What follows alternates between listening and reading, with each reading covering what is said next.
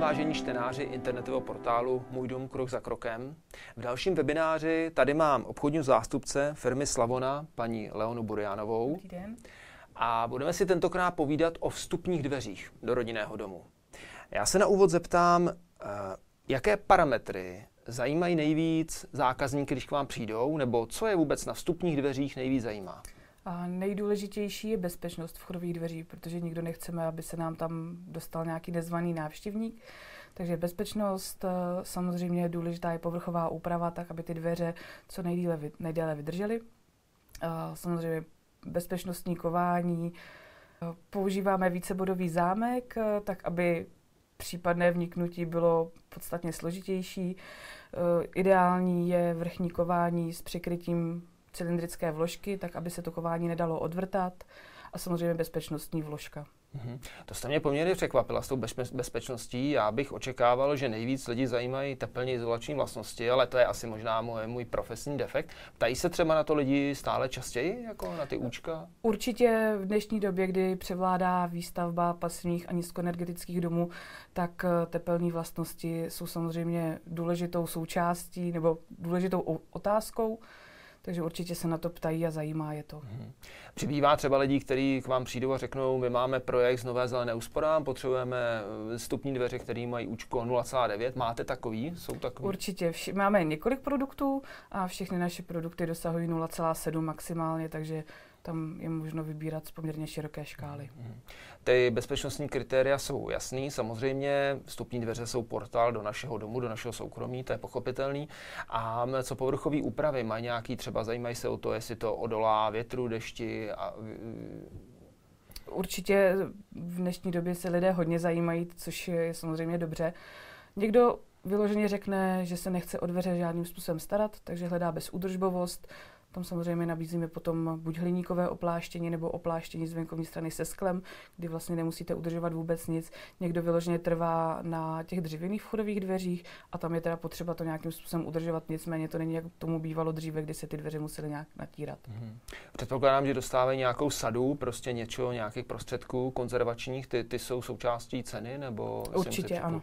Aha. A... Bavili jsme se nejdůležitější parametrů vstupních dveří, to jsme se bavili, čím se řídí klienti, to jsme taky říkali. Jo, pojďme k materiálům. Z jakých materiálů, jako, jaké materiály používáte? Tak výhradně používáme dřevo, respektive dřevěné lepené hranoly, tak aby jsme zaručili tvarovou stálost. Potom samozřejmě součástí je kování, celoobvodové, to je u oken, pardon, uh, u vchodových dveří je vlastně lišta na celou, na celou výšku těch dveří. Potom povrchová úprava od firmy Adler, která je hodně kvalitní, máme s ní dlouholeté zkušenosti, takže tam, tam si myslím, že je to ta správná cesta. Samozřejmě buď můžou být vchodové dveře prosklené, nebo můžou být různě členěné, používají se i plné výplně, tam se to ještě liší, buď plná výplň nebo sendvičová konstrukce. U té sendvičové konstrukce to jde samozřejmě taky, taky různě členit. Mm-hmm. No a co dřevo? Používáte třeba z místní pily, nebo jaký dřevo, jak, jaký dřevo vybíráte? Tak standardně vyrábíme ze smrku, z modřínu a z dubu. Uh, snažíme se používat české, české produkty, takže, takže tak. Mm-hmm.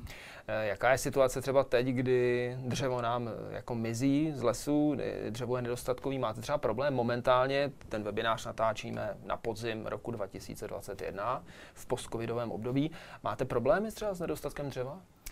E, problémy s nedostatkem materiálu jsou asi ve všech odvětví, takže ani nám se to úplně nevyhlo. Mhm. Nicméně máme zasmluvněné dodavatele, takže zatím máme z čeho vyrábět. Mhm. Zajímá třeba klienty, já nevím, jakoby ekologická stabilita nebo těch, těch materiálů, laků, hraje třeba tohleto roli? To si myslím, že v dnešní době zatím mhm. ještě ne, byť tou ekologií se všichni zabýváme, ale že by to hrálo nějakou důležitou mhm. roli, to ne. Že třeba ve Skandinávii vím, že jsou už určitý certifikáty na, na dřevo, kterého se potvrzuje, že bylo těžený ekologicky, že nepoškozovalo přírodu, a vím, že jsou firmy, třeba firma IKEA, která už na tom staví, tak asi tohle k nám ještě ještě v této míře nedorazilo. Přesně tak. Mhm. Dá se říct, že uh, lidi, kteří jdou k vám uh, pro, pro, pro celodřevěné dveře nebo okna, uh, jdou, protože požadují větší kvalitu proti plastovým, nebo, uh, nebo, jako, nebo, nebo, je to povr- nebo se jim prostě líbí ta povrchová úprava? Co, co myslíte, že vede k vám? Jako jo, řekla bych větší kvalita, větší mhm. preciznost zpracování a zároveň stav, tvarová stálost těch dveří, protože opravdu dlouho vydrží. Hmm. Takže vše, všechno dohromady.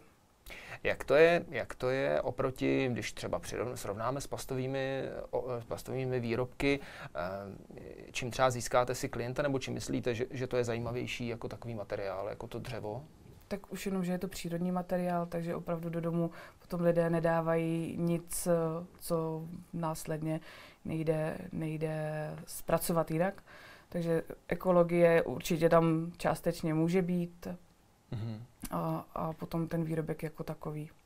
Jak ty, jak ty dřevěné výrobky fungují třeba v nějakých vyšších teplotách, myslím třeba větší mráz, nebo naopak vlastně prudké slunce, protože u těch plastových výrobků je známo, že prostě oni mají tendenci jako pracovat, mm. že úplně nesnesou ty větší teploty. Jak je to u dřeva? Díky tomu, že ten výrobek je vyrobený z lepených granulů, tak mm. je zaručena tvarová stálost. Díky kvalitním povrchovým úpravám je zaručena barev, barevná stálost. Mm. Takže díky tady tomu všemu.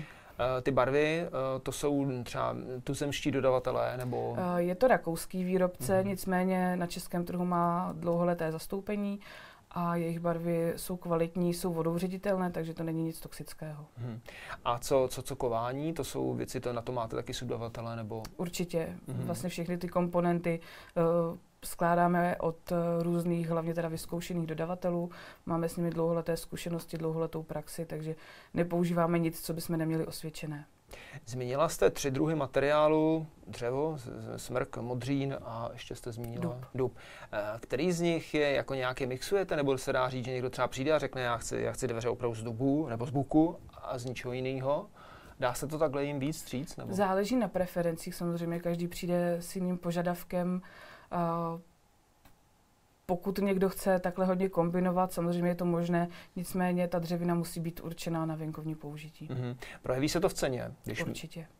A je to pohledově jako znát, pokud je ten rozdíl v těch, v těch, v těch stromech nebo v, to, v tom materiálu, je to pohledově znát? Je to pohledově znát, záleží samozřejmě na odstínu povrchové úpravy. Dneska jsou úpravy, které zaručují nebo které se snaží zachovat co nejvíc strukturu toho dřeva, takže pokud použijete smrk, a nebo použijete dub, tak tam tu strukturu poznáte. Tam je opravdu vidět, že je to z jiné dřeviny. Mm. Jaký jsou třeba uh, další, existují nějaké speciální požadavky na to, uh, mít tam okýnko nebo prostě další jakoby vstupy jako od klientů? Jakoby objevují se Určitě to? Někdo chce dostat samozřejmě do interiéru co nejvíc světla, takže dveře jsou úplně prosklené. Pokud nechcete, aby vám tam bylo vyloženě vidět, tak uh, jsou, jsou různá ornamentní skla, kterými dostanete světlo, ale někdo vám tam neuvidí, anebo někdo chce úplně plné, takže opravdu záleží na tom požadavku zákazníků. V tomto my se snažíme vycházet co nejvíce vstříc. Jak se to projeví v ceně? Projeví. Vždycky záleží na individuální kalkulaci, takže samozřejmě provedení, potom členění, použitý, použitá dřevina, použitý typkování. Někdo chce si ty dveře ještě zlepšit, tak se použije elektronický zámek, kdy vlastně může otevřít potom buď na otisk prstu, případně na čip, takže záleží opravdu na každém požadavku. No, tak pojďme k těm číslům, zkusme to aspoň jako natrefit, jako řekněme se dostat na nějaký zhruba jako cirka částky, tak eh, základní, v základním vybavení dveře u vás třeba do rodinného domu venkovní stojí kolik? Začínáme někde na třicet pět tisících a samozřejmě potom se to liší podle požadavku. Hmm. A třeba, třeba, jak jsem mluvila o tom na čip nebo na, na, na palec, na otisk, tak tam, tam se třeba takovýhle zařízení jako jak projeví v ceně? No, tam je to nárost při, přibližně o dvacet pět tisíc. Hmm. Hmm. Uh, mě by zajímalo, my jsme, náš portál je především pro stavebníky, kteří staví své pomocí, hmm. čili řekněme, že, že, že to zajímá tuhle tu část lidí. Uh, je možný si, si ty dveře, okna instalovat sami, nebo, nebo vždycky musí přijít váš speciální technik, který to osadí a tak? Je možné si to osadit sami, aby to lidé osadili sami, nicméně doporučujeme odbornou montáž, máme na to vyškolené pracovníky, kteří to provedou tak, aby to bylo v pořádku všechno, aby tam potom nekondenzovala vlhkost, takže vždycky je lepší, když to montují odborní lidé. Je to tak, že když bych si jako sám stavebník od vás ty okna a ty dveře odvezl, nastavil si, pak tam něco nefungovalo, že třeba se mi už na to nevztahuje jako záruka, když, když to není od specializovaného? Záruka už potom samozřejmě je nižší, standardně bývá záruka pět let, pot, pardon, potom, se to, potom je to u normálního výrobku dva roky. Hmm. Jak se řeší ty předěly mezi, mezi průsvitnou výplní, co jsou právě okna a dveře, a zdí? Lepíte se tam nějaký pásky, nebo je, to, to je místo, které je velmi dobře známé jako místo tepelného mostu? Ano, používá se systém třístupňové montáže, kdy vlastně uh, se okno, případně dveře ukotví, vyp- nalepí se tam parotěsné, paropropustné pásky a vyplní se to pé ú pěnou. Uh-huh. Je nějaký rozdíl v těch dveřích? A pokud ano, když bych chtěl dveře vstupní a pak bych zjistil, že tam mám ještě dvoje balkónové a pak mám ještě jedny venkovní do technické místnosti, třeba, třeba zevní, ze dvora, jak se liší? Liší se nějak konstrukce těch dveří? Je tam jiný požadavek? Určitě konstrukce balkonových dveří a vchodových dveří je naprosto odlišná. Balkonové dveře vychází z konstrukce oken, akorát mají samozřejmě jiné rozměry, celoobvodové kování, a u těch vchodových dveří je to jinak, takže tam ta konstrukce je naprosto odlišná. Mhm. Když tam třeba někdo přijde a řekne, uh, já potřebuju, já potřebuju dveře s účkem nula celá osm, tak jste schopný moje udělat, nebo... Ano. Jo. Když přijdou lidi a řeknou, že chtějí do pasivního domu, že opravdu musí třeba projít Blaverdor testem, tak je, je taky možný na to k tomu přihlédnout. Určitě. Všechny výrobky máme certifikované, takže splňují požadavky pro pasivní domy a máme je registrované v zelené úsporám, takže tam by určitě neměl být problém. Mhm. Našimi čtenáři jsou především jakoby stavitelé, kteří staví své pomocí a pro ně je důležitá kvalita. Ale kromě kvality je zajímá i cena, proto třeba uh, byť nejdou si koupit plastové výrobky, jdou si koupit dřevěný, které jsou dražší, ale i tak na té ceně jim záleží. Uh, jakým způsobem se to dá jakoby nakombinovat, abyste vyšli vstříc oběma těm kritériím? Ideální jsou vchodové dveře, které jsou málo členité, protože čím víc členitosti, tak samozřejmě to se potom projeví, projeví na vchodový nebo na té ceně. A úplně nejlevnější jsou samozřejmě prosklené. Čistě to znamená, to jsou třeba balkónovky, to by nemohly být asi vstupní dveře. Balkónovky nebo... lze použít jako vedlejší vchod, nicméně určitě ne jako hlavní. A když budu mít dveře do, právě do nějaké technické místnosti, tak tam se dá jakoby na nich slevit. Řekněme, že to jsou dveře, které vedou do druhé vytápěné zóny, to znamená, že na ně není ten, ten speciální požadavek, na to účko je nižší, takže třeba slevíte na, na tloušťce toho, toho jakoby panelu, nebo jak se postupuje. V tomhle tom případě nerozlišujeme, kam ty dveře jdou, takže opravdu jenom jednoduché, nečleněné vchodové dveře. Kromě dveří jsou samozřejmě důležitá i okna, která vaše firma e, taky nabízí. E, jaký tam můžete nabídnout tepelně izolační třeba parametry těch oken? E, speciálně, co se týká například pasivních domů, tak máme okno Progression, který je velmi vhodný, dosahuje výborných tepelně izolačních vlastností a zároveň je téměř bezúdržbové, protože to okno je koncipované tak, že vlastně ten rám máte schovaný za fasádou a kde není co udržovat, tak je to vlastně ideální. Na trhu se obvykle objevují uh, okna uh, dvo, jakoby, uh, s dvojitým nebo trojitým zasklením. Nevím, jestli vy ještě nabízíte, jestli se ještě nabízí s dvojitým zasklením. Někteří výrobci na, nabízí dvojsklo, my používáme už jenom trojsklo. Uh, tam ty výhody hmm. trojskla jednoznačně převažují a ta cena nebo ten cenový rozdíl není nějak zásadní. Hmm. Uh, pojďme si říct ještě něco o té struktuře těch tří oken. Jedno z těch vnitřních oken má, má na sobě jako emisní pokovení, ano, který má jakoby zabránit slunečním paprskům, aby se dostali dovnitř a přehřívali interiér. Na druhou stranu lidé namítají to, že, že jim tam jakoby zase nepřijdou tepelné paprsky. Je tedy ten zisk z toho, že nepřehřívání uh, interiéru jako vyšší, než to, že tam pak nejde to slunce k vytápění třeba? Je to padesát na padesát, někde jsou vyloženě požadavky právě na to, aby se, aby se sluneční paprsky dostaly do interiéru, proto jsou speciální skla se solárními zisky, které hlavně třeba v zimě vám potom dostanou daleko víc slunečního svitu a dokážou vám tu místnost vyhřát. Uh, jsou takový, taková okna dražší? Určitě, nicméně ten rozdíl už není opravdu tak velký a vždycky záleží na individuální kalkulaci. Jak potom vychází, jak potom vychází třeba, třeba, třeba to účko těch oken, kde, kde máte emisní pokovení, který má zvyšovat zisky? Jako? V případě okna Progression je to standardně nula celá šedesát dva. Hm. Uh, u těch uh, se solárními zisky je to o něco malinko vyšší. Hm. Nicméně vždycky je to vhodné do pasivního domu.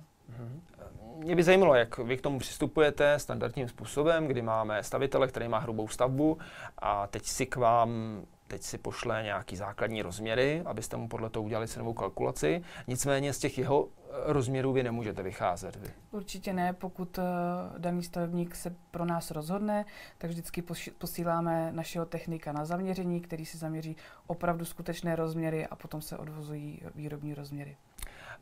Uh, děláte taky třeba repase oken? Že by se, repase neděláme. Neděláte ani svých vlastních třeba výrobků, kdyby někdo chtěl od vás dvojskla, že byste chtěli mít, předělat to na trojskla nebo tak? Bohužel ne. Neděje se. Mě by zajímalo, jak dlouho celý proces jakoby trvá od chvíle, kdy vy dostanete, jakoby, ve chvíli dostanete jako zakázku nebo, nebo poptávku po oknech, tak jak, jak dlouho celý ten proces trvá? Cenovou nabídku zpracujeme většinou do týdne, potom samozřejmě záleží na délce rozhodování zákazníka. Ve chvíli, kdy nám řekne ano, rozhodl jsem se pro vás, posíláme technika, který většinou nejpozději do týdne to také zaměří, potom dochází k podpisu smlouvy a ve chvíli, kdy máme podepsanou smlouvu, zadáváme zakázku do výroby. Záleží na provedení. U standardních dřevěných oken ta výroba trvá kolem osmi až deseti týdnů. U dřevohliníkových je to momentálně dvanáct až čtrnáct týdnů. Je to jakoby standardní, standardní doba, měnilo se to nějak, že třeba se ta doba prodlužuje vzhledem třeba k absenci dřeva na trhu nebo tak? Spíš se to prodlužuje vzhledem k ročnímu období, protože všichni chtějí stavbu před zimou, před zimou uzavřít, takže se snaží co nejrychleji a tím pádem se to potom v té výrobě nakumuluje a trošku se nám to posouvá. Máte pocit, že poptávka po dřevěných oknech stoupá vůči třeba jiným materiálům, že lidé víc sází na tu kvalitu, nebo je to naopak, že s tím, jak se zvyšují ceny materiálu, tak lidé hledí víc jako na tu, na tu cenu, než na tu kvalitu? Nedokážu posoudit, jak se to pohybuje u výrobců z jiných materiálů, ale u nás ta poptávka stoupá. Mhm. Vy pracujete i s hliníkovými jakoby povrchy, tak v jaké podobě? Je to hliníkové opláštění, máme dvě varianty, buď je vlastně kryté rám i křídlo, jak u oken, tak u vchodových dveří, anebo potom vlastně je krytý jenom rám, ale zároveň zakryje i okenní křídlo, které má trošku jinou konstrukci než, než ta předchozí varianta. Mě by zajímalo pro naše čtenáře, abyste nám řekla, jak, jak jako celý ten proces trvá od chvíle, kdy já si jako stavebník dám u vás jako poptávku, pošlu vám nějaké rozměry toho, těch, těch okenních výplní, tak jak ten celý proces jako trvá?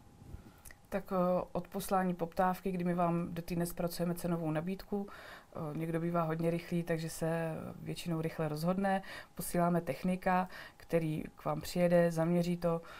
Tohle už všechno je součástí ceny, jak zpracování té nabídky, tak potom to zaměření, potom dojde následně k podpisu smlouvy, proběhne výroba, týden před plánovanou montáží se domlouváme se zákazníkem tak, aby opravdu stavba byla přístupná, ten zákazník měl čas, protože většinou si každý chce u toho být, aby ta okna byla namontovaná přesně tak, jak mají být namontovaná.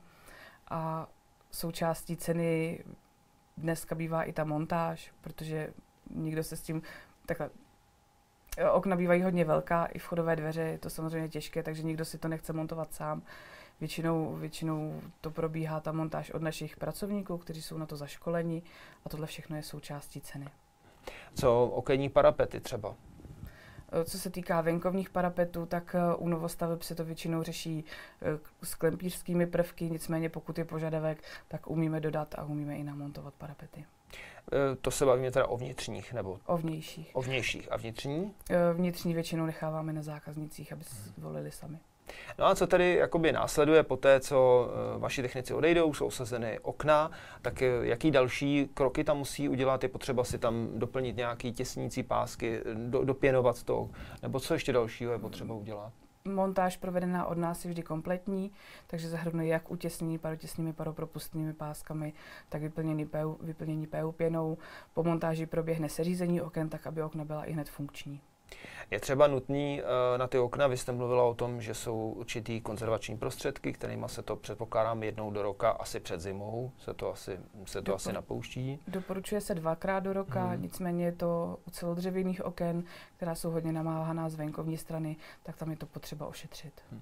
Jaký je potom postup, když třeba ta severní nebo západní strana, která hodně trpí, že u nás většinou foukají severozápadní větry, začne, začne popraskávat tam, jakoby, tak co, co se dá dělat, co v takovou chvíli má ten ten, ten, jakoby ten zákazník dělat? Právě tou udržovací sadou zacelí různé mikrotrhlinky, obnoví lesk, takže ta barva je stále pěkná. A když už se dostaneme do toho, že už třeba tohle to nějakým způsobem neudělá, nebo to pak nedostačuje, popraská to, tak uh, klasicky se to může přebrousit, natřít znova, nebo, nebo co vy doporučíte těm lidem? Jsou různé opravné sady, vždycky to používáme od našeho dodavatele tak, a posíláme technika tak, aby to odborně opravil. Hmm. Když jsou naopak zase nějaké okenní výplně, které jsou jakoby na jih, um, prud, prudké, slunce na ně, prudké slunce na ně svítí, je v takovou chvíli dobré tam mít třeba nějakou markízu, šetřit je nějak, nebo, nebo by měly vydržet i právě to prudké slunce letní?